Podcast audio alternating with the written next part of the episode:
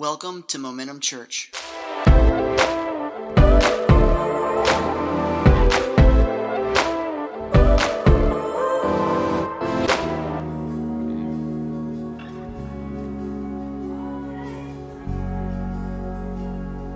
Um, someone's into Eastern meditation in here. Eastern meditation, you're um, you're trying to deal with whatever it is that you're dealing with, um,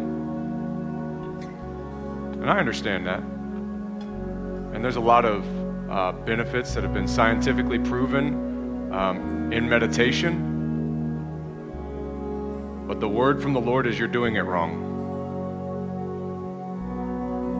Uh, scripture also tells us to meditate. But it's a different kind of meditation. You've been trying to disconnect. I don't know who you are. You've been trying to disconnect from whatever it is that you're dealing with, whether it's stress or depression. I don't know what it is. You're trying to disconnect, and that's why you've been trying Eastern meditation, but you're doing it wrong. Um, what you just experienced, where we're singing over and over again worthy, worthy, worthy. It's the process of connecting to God, even when your heart doesn't necessarily feel it. Um, I need you to understand it's okay that your heart doesn't feel it yet. Um, but just like you were meditating to, to try to disconnect, um, it takes time um, for you to disconnect properly if you're doing it that way. Um, but the same thing, if you are a Christ follower, we don't need to disconnect, um, but we need to, to reconnect. We need to connect to the source of all healing. We need to reconnect to the source of all light. And you're already disciplined. The Lord has said you're already disciplined. But you're disciplined with the wrong practice. Take that discipline and reconnect.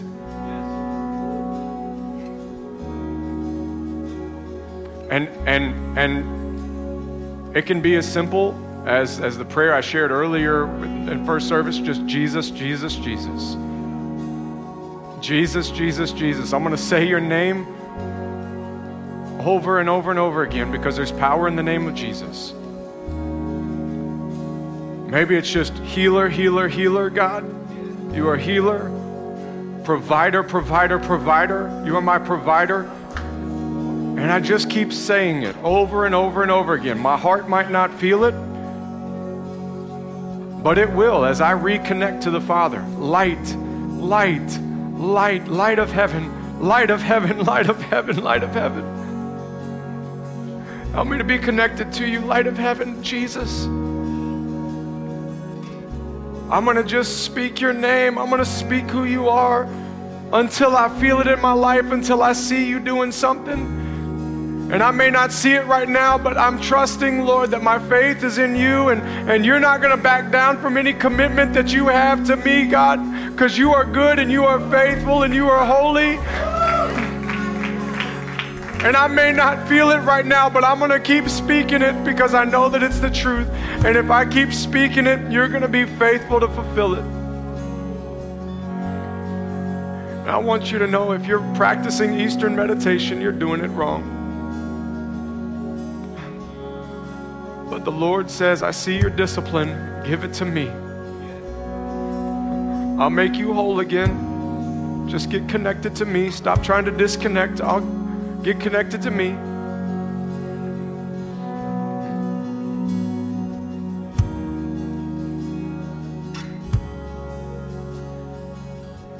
Holy Spirit, we just thank you for this time, Lord. Ah, you're so good, Lord. You're so good. You're so good. You're so good. You're so good. We don't have to pray anything crazy, but Lord, you're so good. I pray that you would bless this time, Lord, that your hand would be on this time, Lord. Let your hand be on our hearts. Let your name be on our hearts. In Jesus' name, everybody said, Amen. Why don't y'all turn around and say hello to somebody?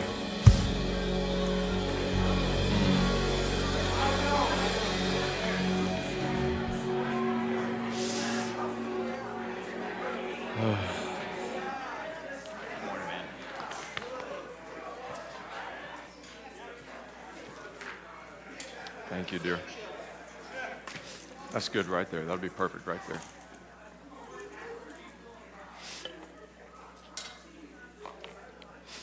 there. well, My name is Brantley Johnson. Uh, I'm the executive pastor here at Momentum Church. And uh, man, I'm excited to be here with you Memorial Day weekend. It's the start of summer, uh, and people are already out at the lake. If you're, if you're watching from the lake right now, we bless you, and I pray that your boat does not sink in Jesus' name. and uh, anyway, we're excited that. Next week we got service at the lake. Uh, that'll be awesome. Um, but hey, uh, today we are talking about the uh, the topic of be holy. Be holy. And um, you know, I was trying to figure out kind of there's you can find different definitions depending on where you search. Um, but I, I kind of um, just felt like a, a, good definition for us, kind of a working definition, is uh, keeping things separate that the Lord wants to keep separate and keeping things together that the Lord wants to keep together. I think that's, a, that's probably a good working definition for your life uh, for holiness. Keeping things separate that the Lord wants to keep separate, keeping things together that the Lord wants to keep together. Okay? And there are a lot of things in this life that uh, I think can be mixed together. I'm about to tell you the most pregnant thing that I do. Um, I eat Claussen kosher dill pickles and I chase it with chocolate milk. Oh. Listen, I know. Look, I told you. That is like the most pregnant thing I could possibly come up with. But it is delicious. All right. Here's the thing. Y'all hit me up on Instagram this week and let me know whenever you try it. Yeah, yeah, eat a dill pickle and then you chase it with chocolate milk. It's going to be life changing and you're all going to repent later. Um, there are also some things, though, that should definitely, like, we could disagree on that, but there are some things that definitely need to remain separate. Um, so, my wife was in the hospital this week for a few days, and uh, we were down. I won't say what the hospital is because I don't want to defame the hospital, but we were at a hospital and they had a McDonald's inside of the hospital. Like, how does that even work? I don't understand. Like a place that is supposed to keep you healthy, they decide to put McDonald's inside, you know? It, it doesn't make any sense. I, it had to be a joke somebody played on somebody in the exec's office at some point, and it just stayed.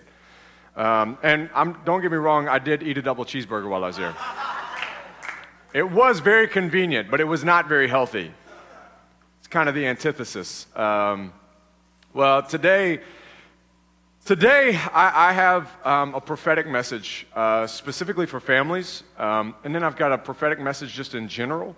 Um, you know, and, and, we don't like throwing that word around a whole lot, you know, unless we really feel 100% like it's, it is a, a, a thing, a, a message that needs to be spoken from the Lord um, specifically. And it's the most important message that I feel like I've ever preached in my entire life. Not, now, don't get me wrong, I'm not saying it's going to be the, me- the best message you've ever heard but it's the most important one that I've ever preached. Um, I do feel like it's a, it's a message straight from the Lord on this. And, um, you know, so it, it, it, concerns holiness. It concerns things being separate in our lives or things being held together in our lives. It, it concerns us being holy before the Lord. And, um, you know, w- one of the things that we have to keep in mind is all throughout Scripture there are patterns. Um, and we can see this uh, from the time whenever Moses goes up on the mountain uh, to get the instructions for building the tabernacle. He goes up, I believe it's in Exodus chapter 25, and the Lord says, I want you to uh, be careful, pay attention to everything you see. He's showing him the things in heaven. And, and he's giving him the instructions from heaven. He's seeing a pattern that he's supposed to replicate on the earth.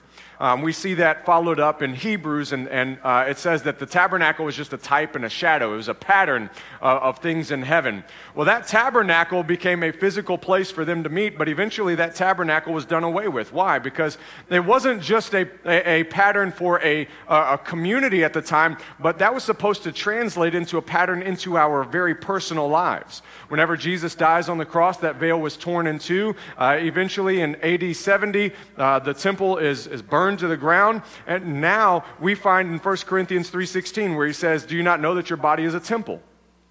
Well, that word temple in the Greek is actually the Holy of Holies. That's how it's translated. It's that most holy place, which is where God would come down to meet with, his, with one person one time a year. And he says, because of the shed blood of Jesus and your acceptance of him as your Savior, now all of a sudden that place that was too holy for one person to go in one time a year is now inside of you, and I will meet with you in your heart.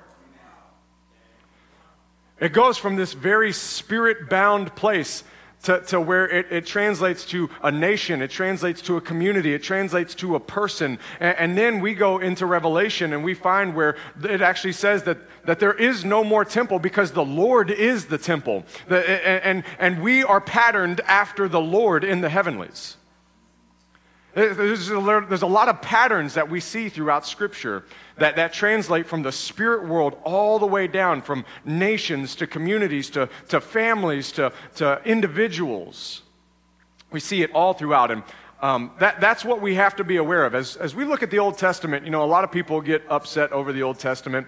Um, I'm going to list this up here as the pattern, okay? Um, this is what we need to be paying attention to uh, throughout this sermon, okay? Is the pattern.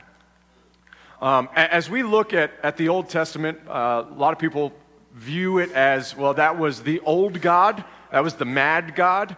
Um, and we don't, we don't have to belong to that anymore. That, that testament is obsolete. Um, I've heard people actually say that before. That, that's inaccurate um, because Jesus, if we believe that uh, it's all God breathed, then Jesus also breathed the Old Testament as well, right? Um, and so the thing is, is that we just have to understand what are we supposed to learn from the Old Testament. It's not that it's obsolete. God's promises are still yes and amen. If we believe that He's the, uh, he's the same yesterday, today, and tomorrow, then maybe it's possible that God isn't a mean God in the Old Testament, but we don't understand Him fully. And so, as we look at the Old Testament, what we have to understand is what patterns, Lord, are you trying to show us for our lives? And, and, and so, as we look, we see where uh, the Lord commands different things. He gives the Torah to them uh, as they are in, in the wilderness and uh, all of this. Like, you know, Moses is living this out. He's, he's bringing Ten Commandments. He's, he's having to uh, uh, progress with them as they are uh, learning how to follow God. And God gives them more than just Ten Commandments. He gives them, I believe, 613? 613 commandments overall right, that, that they're supposed to live by. And, and we could see this as, as this uh, long list of do's and don'ts. But that's not what it is. It's not a long list of do's and don'ts just because God is like, hey, let's see if they can do this. Hey, God, is, God is not interested in red tape. Um, he's not interested in making you jump through hoops. He's not interested in just raising the bar because he, he, he, thinks we're better than that. That's not what it is. But as we are on the earth, there is a specific pattern. There's a set of rules that, that if we want the Lord's hand on our life, protecting us and blessing us and walking in his favor, not to say that everything's going to be perfect, but we will have him with us as we walk through hard times and stuff. If we want that in our lives to its fullest potential, he says, here's what you have to keep in mind. These are the, the these are the things that you're going to have to do on this earth so that my hand can stay on you. Not a list of random do's and don'ts because he likes to inflict pain. That's not it. And, and, and, and as a dad, you know, I've got three children um, that sometimes do dumb things. Um, and so, like, I'll tell them, hey, you can't play in the street. Why? Am I, am I a bad dad because I'm telling them you can't play in the street? No, I don't want them to get hit by a car, right? I'm a responsible dad trying to watch out for my kids. So then, if they go and they play in the street and they get hit by a car, am I a bad person because they got hit by a car? No, no. I, I, warned them. I, I, let them know, hey, this is a possibility. Well, it's the same thing as we look at the Old Testament. And today, like the prophetic message that I have for you, unfortunately, it's not like the happiest message, okay? I just need to warn you, it's not the happiest. And I know, like, we talk to our prophetic friends and we're like, hey, what's the good word? You got anything for me? At least that's what I do.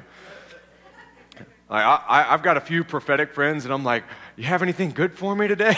you know, like, Lord speaking anything good to you? You know, and um, it's rare that they do. So, uh, no, I'm, I'm joking. Um, but what we find is that we have the written word of God. That, that is a warning in, of, in and of itself. But then what we find is that there, uh, God will give us a, a, a, like a physical warning. So I'm going to call this the warning. Okay? God's going to give us a warning ahead of time before something bad happens, before the lifting of his hand. Okay, I'm gonna, over here, I'm going to call it the lifting. Um, this is the lifting of his hand. And we can see this in Scripture um, as we go through uh, and we look at uh, 732 BC. Okay, 732 BC. We have uh, Israel. 732 BC. Here's the thing Israel was run by a bunch of really bad kings, okay, really bad kings. Uh, they, they didn't care so much about God. Uh, they didn't do the things that the Lord would want them to do. Um, and the Lord, over and over and over again, is like, hey, guys, you need to chill, like doing all this crazy stuff, because bad things are about to happen if you're not careful right? And so then we find in 732 BC where uh, the Assyrians come in after after long time of Israel not doing what they were supposed to do. Assyrians come in and they take captive some of the cities of Israel. Not all of the cities, but some of them. Let's go to Isaiah 9:10. I have no scriptures up on the up on the screen, so I hope you brought your Bible or you have your Bible app on your phone. Isaiah 9:10. Let's go there. And we're going to see what their response is.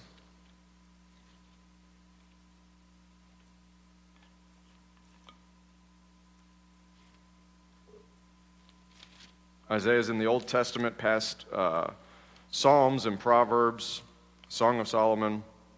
Then we got Isaiah.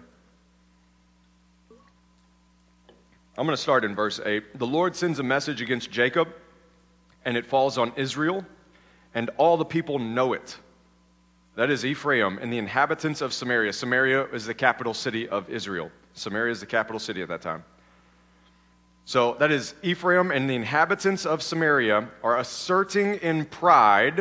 All right, I'm going to write that up here. That's, that's, that, that, that word is important pride. All right, so they've just experienced some serious chaos in their land. They just had uh, a few of their cities taken captive, and now Samaria, the officials, king, um, they are asserting in pride these words The bricks have fallen down but we will rebuild with smooth stones. The sycamores have been cut down. That was one of the trademark things that the Assyrians would do whenever they would go into a land is they would cut down all their resources. And so they're saying, the sycamores have been cut down, but we will replace them with cedars. So in pride, they respond to these cities but here's what they don't understand. So they, they think that this is a physical thing that's happened. They feel like maybe we, we dropped the ball somehow um, in the way that we were um, uh, preparing for war, preparing to protect our, our own uh, country. Um, we somehow dropped the ball, but no more. We're, we're going we're gonna rebuild. We're going to make it stronger. We're going to make it better. And, and then we're going to let the territories around know that they don't have a chance against us.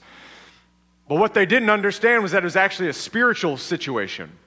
It was actually a spiritual thing that happened. It was the Lord had already told them through the scriptures, hey, you need to follow me. He'd already told them through the prophets, you need to do the things that I'm telling you to do. In Deuteronomy 7, let's go to Deuteronomy 7.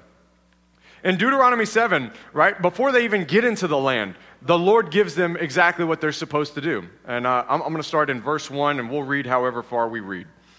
Verse 7 when the Lord your God brings you into the land where you are entering to possess it and clears away many nations before you the Hittites, Girgashites, Amorites, Canaanites, Perizzites, Hivites, Jebusites seven nations greater and stronger than you. Who's doing it? The Lord is. He's clearing them away. And when the Lord your God delivers them before you and you defeat them, then you shall utterly destroy them. We need to pause right there, okay? So they're supposed to utterly destroy them. Okay, keep that in mind. But the Lord already knows, like, you're not going to do what I told you to do. Therefore, we're going to go to the next part. Then you shall utterly destroy them. You shall make no covenant with them and show no favor to them. If they were going to destroy everybody, why would it be, even be possible for them to make a covenant with them? Right? Furthermore, you shall not intermarry with them. You shall not give your daughters to their sons, nor shall you take their daughters for your sons, for they will turn your sons away from following me to serve other gods. This is the thing, uh, like, we have to keep in mind this is modern day translation. Culture is trying to intermarry with, with Christianity. And, and, and, and look, we're going to probably make mistakes um, through all of this. And the Lord, I, you need to understand, the Lord is compassionate. That's why it took several years. Like, lots and lots of bad kings went before him. And God kept going, Look, Get it together, get it together, get it together, get it together, get it together. You can figure it out. You can work on it, right? The Lord is so patient. But at some point, there has to come a warning. Whenever He says, okay, look, I've been patient a long time. Now it's time for a wake up call. I hope that there's an alarm that goes off in your life that says, I have intermarried with the culture that I'm not supposed to intermarry with. I am allowing culture to influence me to the point where I'm giving into all of the different things that culture says that I'm supposed to be tolerant to. Tolerance is not intermarrying with culture. Tolerance is saying, I agree that we disagree. We don't have to be hateful or spiteful in the process. Y'all understand that? We don't have to be hateful or spiteful to say that I don't agree with you. Y'all don't agree that pickles and chocolate milk go together. But at the end of this, I don't have to hate you for being wrong. right? I mean, like, just because we disagree doesn't mean that I have to be spiteful in, in, in, the face of it. I can still love you. I can still, I can still care for you and, and, still disagree with the life decisions that you're making. I can still be in a world that is utterly set on my destruction and stand firm knowing what I believe and say, I'm not going to give in to culture because the Lord said, do not intermarry with them because they'll lead you away from the Lord. And, and, and that's, what, that's what the Lord was trying to say. Was like, look, I'm not trying to give you this random list of do's and don'ts. I'm just saying that if you intermarry with culture, they're going to pull you away from me. And whenever they pull you away from me, guess what that means? My hand can no longer be on you for protection. This world is hard enough with my hand on you. You don't want to experience it with my hand off of you. And so he, he provides a warning. And he's like, All right, look, I, try, I tried being patient. I tried to be impatient. But now you need a wake up call. And so he allows a couple of the cities to be taken captive. He's like, here's your wake up call. But they didn't get it. They thought it was all physical. They had no attention to God. And so then what happens 10 years later? They continue on in the same thing. 722, the rest of Israel taken, all of it. Taken captive.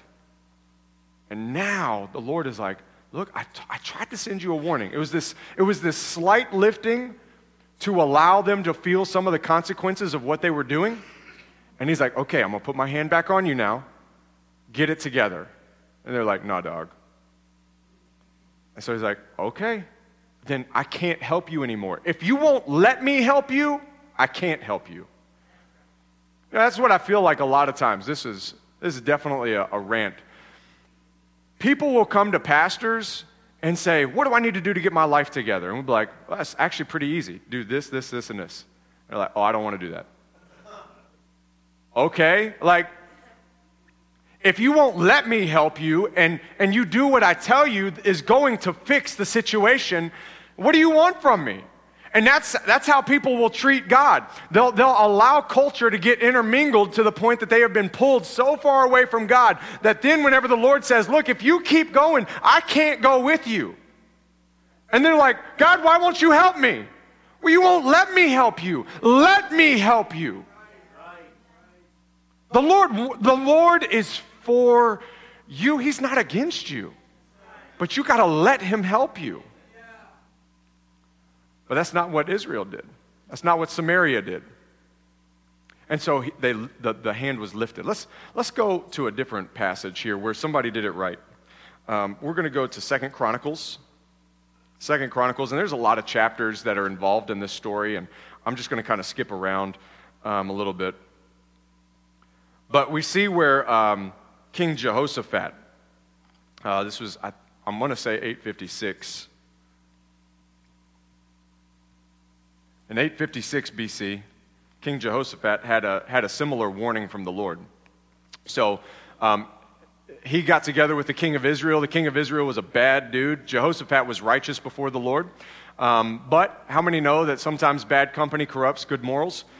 Um, and so the king of Israel is like, hey, look, I want to go fight these, these people over here. I want you to come with me.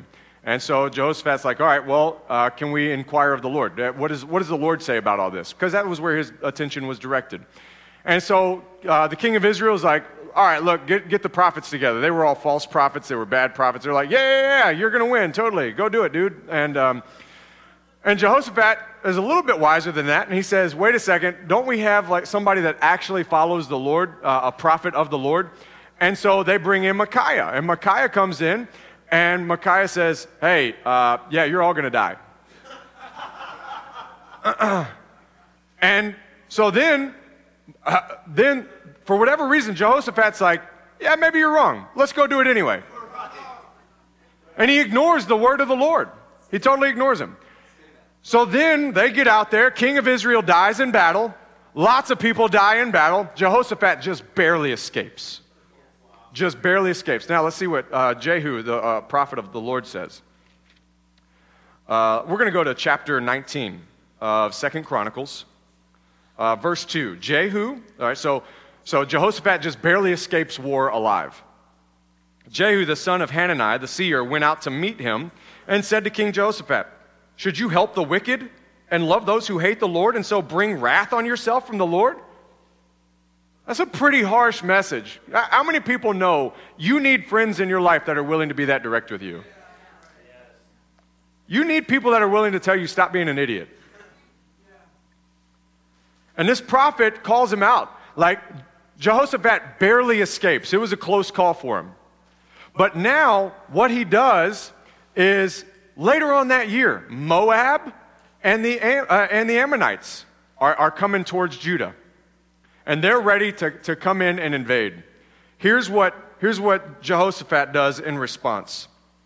I'm going to go to chapter 20, verse 5. Then Jehoshaphat stood in the assembly of Judah in Jerusalem, in the house of the Lord, before the new court. And he said, O Lord, the God of our fathers, are you not the God in heavens? Are you not the ruler over all the kingdoms of the nations? Power and might are in your hands, so that no one can stand against you. Did you not, O our God, drive out the inhabitants of this land before your people, Israel, and give it to the descendants of Abraham, your friend, forever?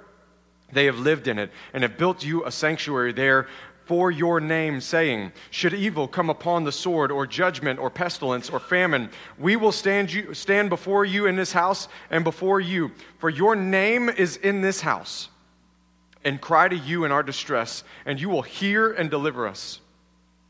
Now behold, the sons of Ammon and Moab and Mount Seir, whom you did not let Israel invade when they came out of the land of Egypt, they turned aside from them and did not destroy them See how they are rewarding us by coming to drive us out from your possession, which you have given us as an inheritance. Before I read verse 12, you need to understand, like three chapters earlier, uh, they go through and, and describe exactly how militarily able King Jehoshaphat's nation is. They have almost a million warriors listed, and more than that in the fortified cities that he has. We're talking over a million warriors. We're not talking farmers with pitchforks, right? We're talking warriors, over a million, ready to go. And yet, this is his response. Why? Because of the warning. He paid attention to the warning. Verse twelve. 12 O God, will you not judge them? For we are powerless before this great multitude who are coming against us, nor do we know what to do, but our eyes are on you. He was militarily able to go out and fight. 100%. He had the ability to. But whenever he took that warning, he focused his attention on God and the greater truth of who God is in his life as his protector, as the one whom he needs his hand on. Because life is hard with his hand on you, it's way worse without his hand on you. And Jehoshaphat figured it out. He took the warning. Whenever he just barely escaped with his life, he listened to the word of God. And now this, not applicable. Not a, the, the lifting of God's hand is no longer applicable because now he's got it on his, on his life. And you know what happened? He sent his troops out, and the Lord went out and defeated all of those cities before him. The Lord went and fought the battle for him. He didn't even have to. I'm sure it was still scary in the moment, but he didn't have to fight that battle. And here's the thing I, have I've seen this personally play out in my own life. Um, and this is where I might lose some of you. Um, because we don't like uh, thinking about physical warnings and the Lord lifting his hand off of us. We don't like thinking about that, that kind of thing because it's like, well, we don't serve a mean God. Jesus is all loving and whatnot. Yeah, yeah, yeah, I get that. But at the same time, the Lord demands holiness. Uh, and I want you to know the Lord does demand it. And, and He's patient, He'll, He's going to work with you, but He demands it at the end of the day. Because the only way for us to keep His hand of protection on our lives is through holiness. Keeping things separate that are supposed to be kept separate, keeping things together that are supposed to be kept together. So I'm going to walk you through my personal experience where I did not heed the warning. I didn't heed the warning. We're going to start in 2020. In 2020, uh, February, my wife uh, was diagnosed with mal- malignant melanoma in her right big toe. Um, it was a large mass, um, and they had to amputate part of her, her toe. Uh, and it was over the course of, I think, four or five weeks from diagnosis to everything being over, outside of just recovering. And at the end of that four or five weeks, the doctor said, with how big the tumor was, we should find cancer elsewhere in your body. But there's nothing. Um, and we're like, wow, praise God, that's awesome. There's nothing else in her body. They're like, we should be putting you on medicine right now, but, but there's nothing to, to treat you for. We're like, awesome. So now, what we're doing is, is we're thinking, all right, now we're going to cancer proof your body. And so we start going to work trying to figure out all the different foods that she's supposed to eat, all the different activities she's supposed to do. And we're like, we're, we're going to make this to where the enemy tried to hurt her, but we're not going to let that happen. We're going to go to work for ourselves and, and we're going to make it happen ourselves where, where she's not ever going to have to worry about this again. It was, it was from a place of pride, and I didn't know it. It was from a place of pride. That, that one incident was the Lord's warning on our lives, just barely lifting his hand off of us because of some unholiness in my life. And so, ultimately, what happened uh, in 2022, because we never, we never figured it out until things got worse. In 2022, it got worse. Keep in mind, they said there was no other cancer present in her body and there's no reason to treat her anymore, right? Well, in 2022, uh, we were told that it had spread to her knee. We started treatments, doing all of the different things that we were supposed to do. Then it spread to her lungs and her side. And then in the beginning of this year, it spread to her brain. Um, and uh, so now we're dealing with my wife who can barely talk at the time. She could barely talk anymore, could barely move anymore. Uh, and she says, Brantley, there's somebody that I need here now that we need to forgive. And I thought she was crazy. So if we, if we take it back to 2018, 2018, there was somebody that significantly hurt um, my family, significantly hurt other families. and my response was bitterness and unforgiveness. And I didn't even know how, to the, to the extent that I had created this, but I am the authority over my house. And I taught my children well, unfortunately, how to be bitter and unforgiven. So much so that about a year ago, we were walking on the Woodstock Trail. We saw this person coming up. My kids were about 25 yards or so ahead of me. And this person stops to talk to my children, and I see my oldest kind of mother hinning and telling them to keep moving. And we didn't stop to talk. I, I did not acknowledge the person, I just kept on moving, um, even though they tried to talk to us. Um, and once we got to the end of the trail, I was like, hey, did you recognize them? And they were like, my oldest son said, the only thing that I know is that's the person that hurt mommy. And you wouldn't you wouldn't want us talking to that person. I taught them well bitterness and unforgiveness.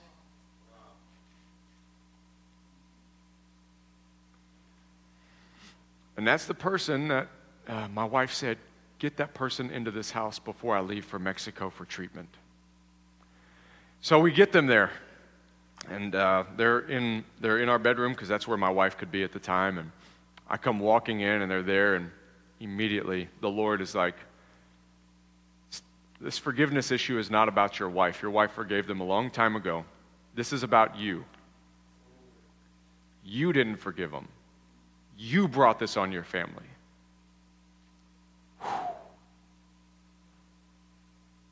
All right, Lord.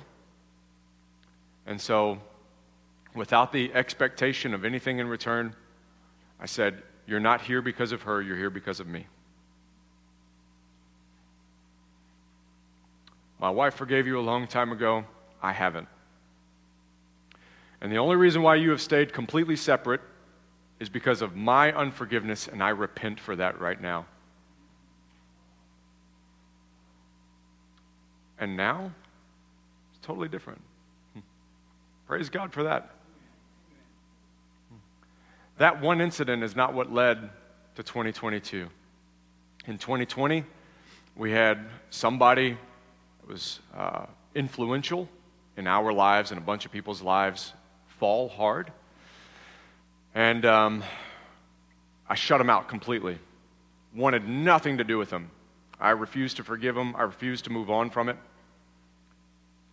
Later in 2020, we had somebody hurt our family, somebody different hurt our family. I was like, forget this, I'm done with you guys. 2021, I, I, I wrote them off, put a big wall up, you know, called it forgiveness. Uh, and then in 2021, had another person uh, interact with me at work, and I was not having it. Shut him down. And I had just been deeply ingrained in this pattern of unforgiveness. And the Lord revealed to me in the moment with that person coming in that my wife uh, needed to, to get there before she went to treatment, revealed to me in that moment, you as the authority over your house, put yourself and your wife and your family in this position because you pulled yourself more into culture, intermarrying with the, the culture that says you don't have to forgive people. Let me tell you something the Lord demands forgiveness from his people because he forgave you.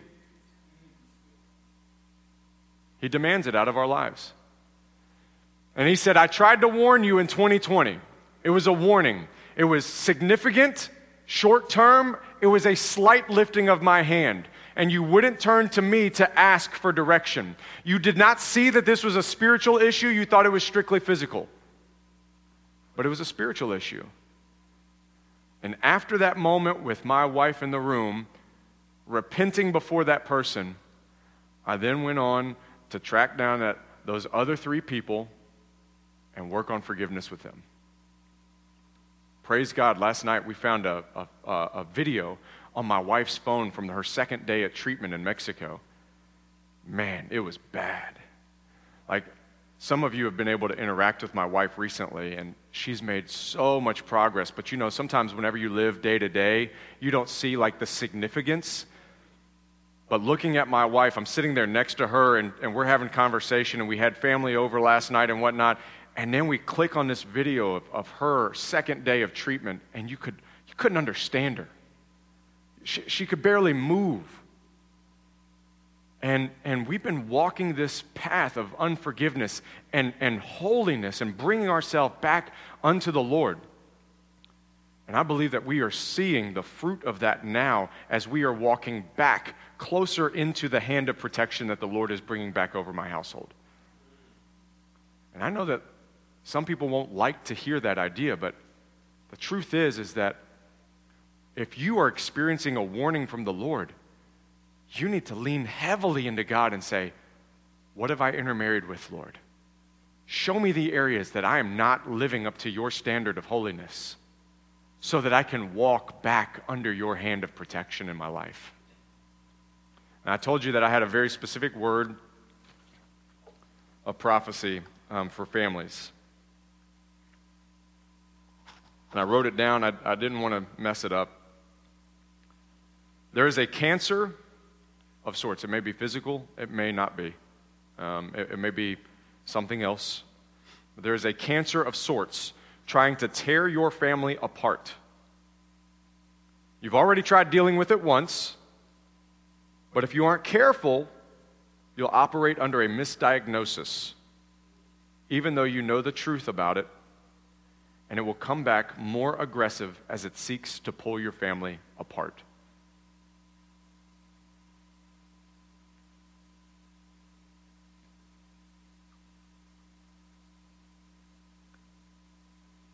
This is not uh, any kind of message of condemnation. I, I, I, hope that you understand that. It's a, I, I was praying I was just like, Lord, let this be a message of warning from a loving father um, to his kids. Um, culture is actively at work trying to pull you from the hand of protection of God. Culture wants you to end in divorce. Culture wants you to lose, uh, to, to separate the thing that was designed to be together. Your family was meant to be together. And there is a cancer at work that is actively trying to pull families apart. And the Lord wants you to wake up. Let this be an alarm to you to pursue the Lord. Now, for everybody else that maybe that does not apply to, I, I want you to be aware of what the warning could look like for your own life. It's going to be short term but significant. You have some sort of significant life crisis, but it's relatively short term month, two months, something like that, maybe a couple of weeks, I don't know. But it's going to be something definitely significant in your life.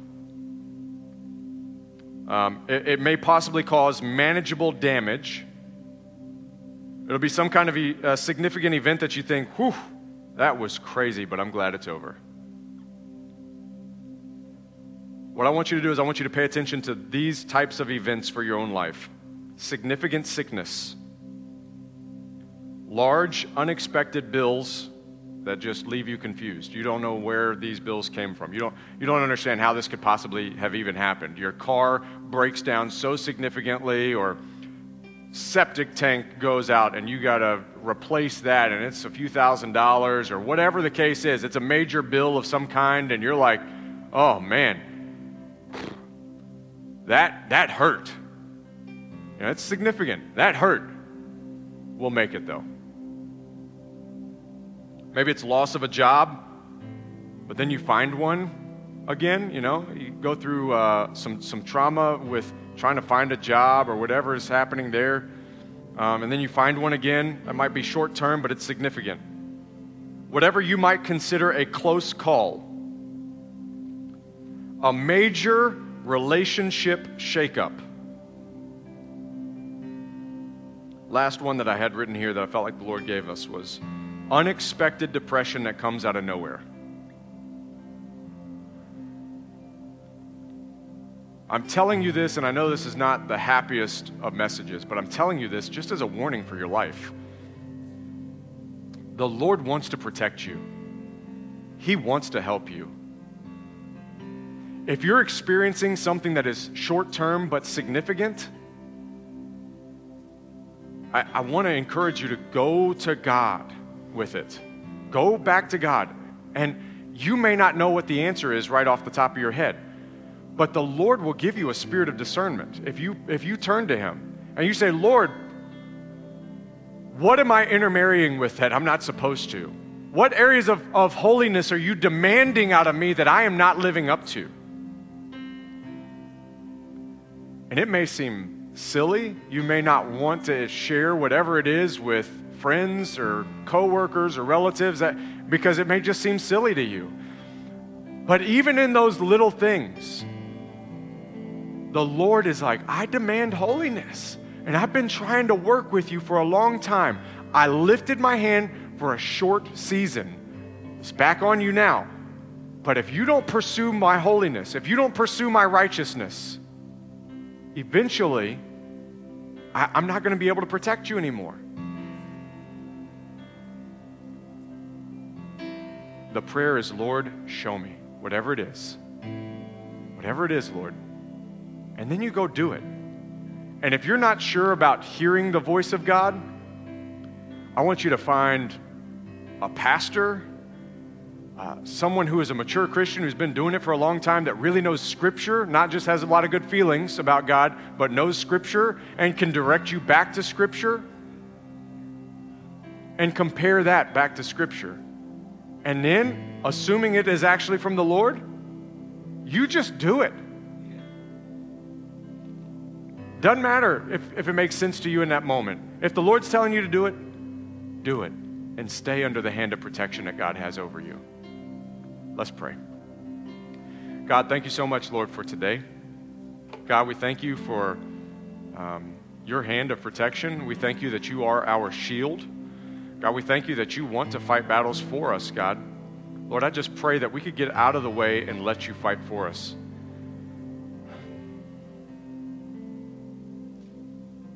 Lord, before a body of believers, I repent for unforgiveness and bitterness.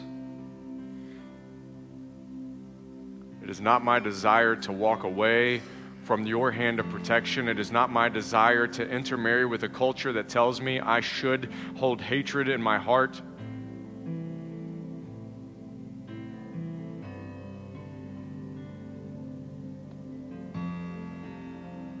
God, I pray for the warning, God, that um, is in somebody's head right now, and it's financial. Um, they see it and they're wondering if that was the warning. It was the warning.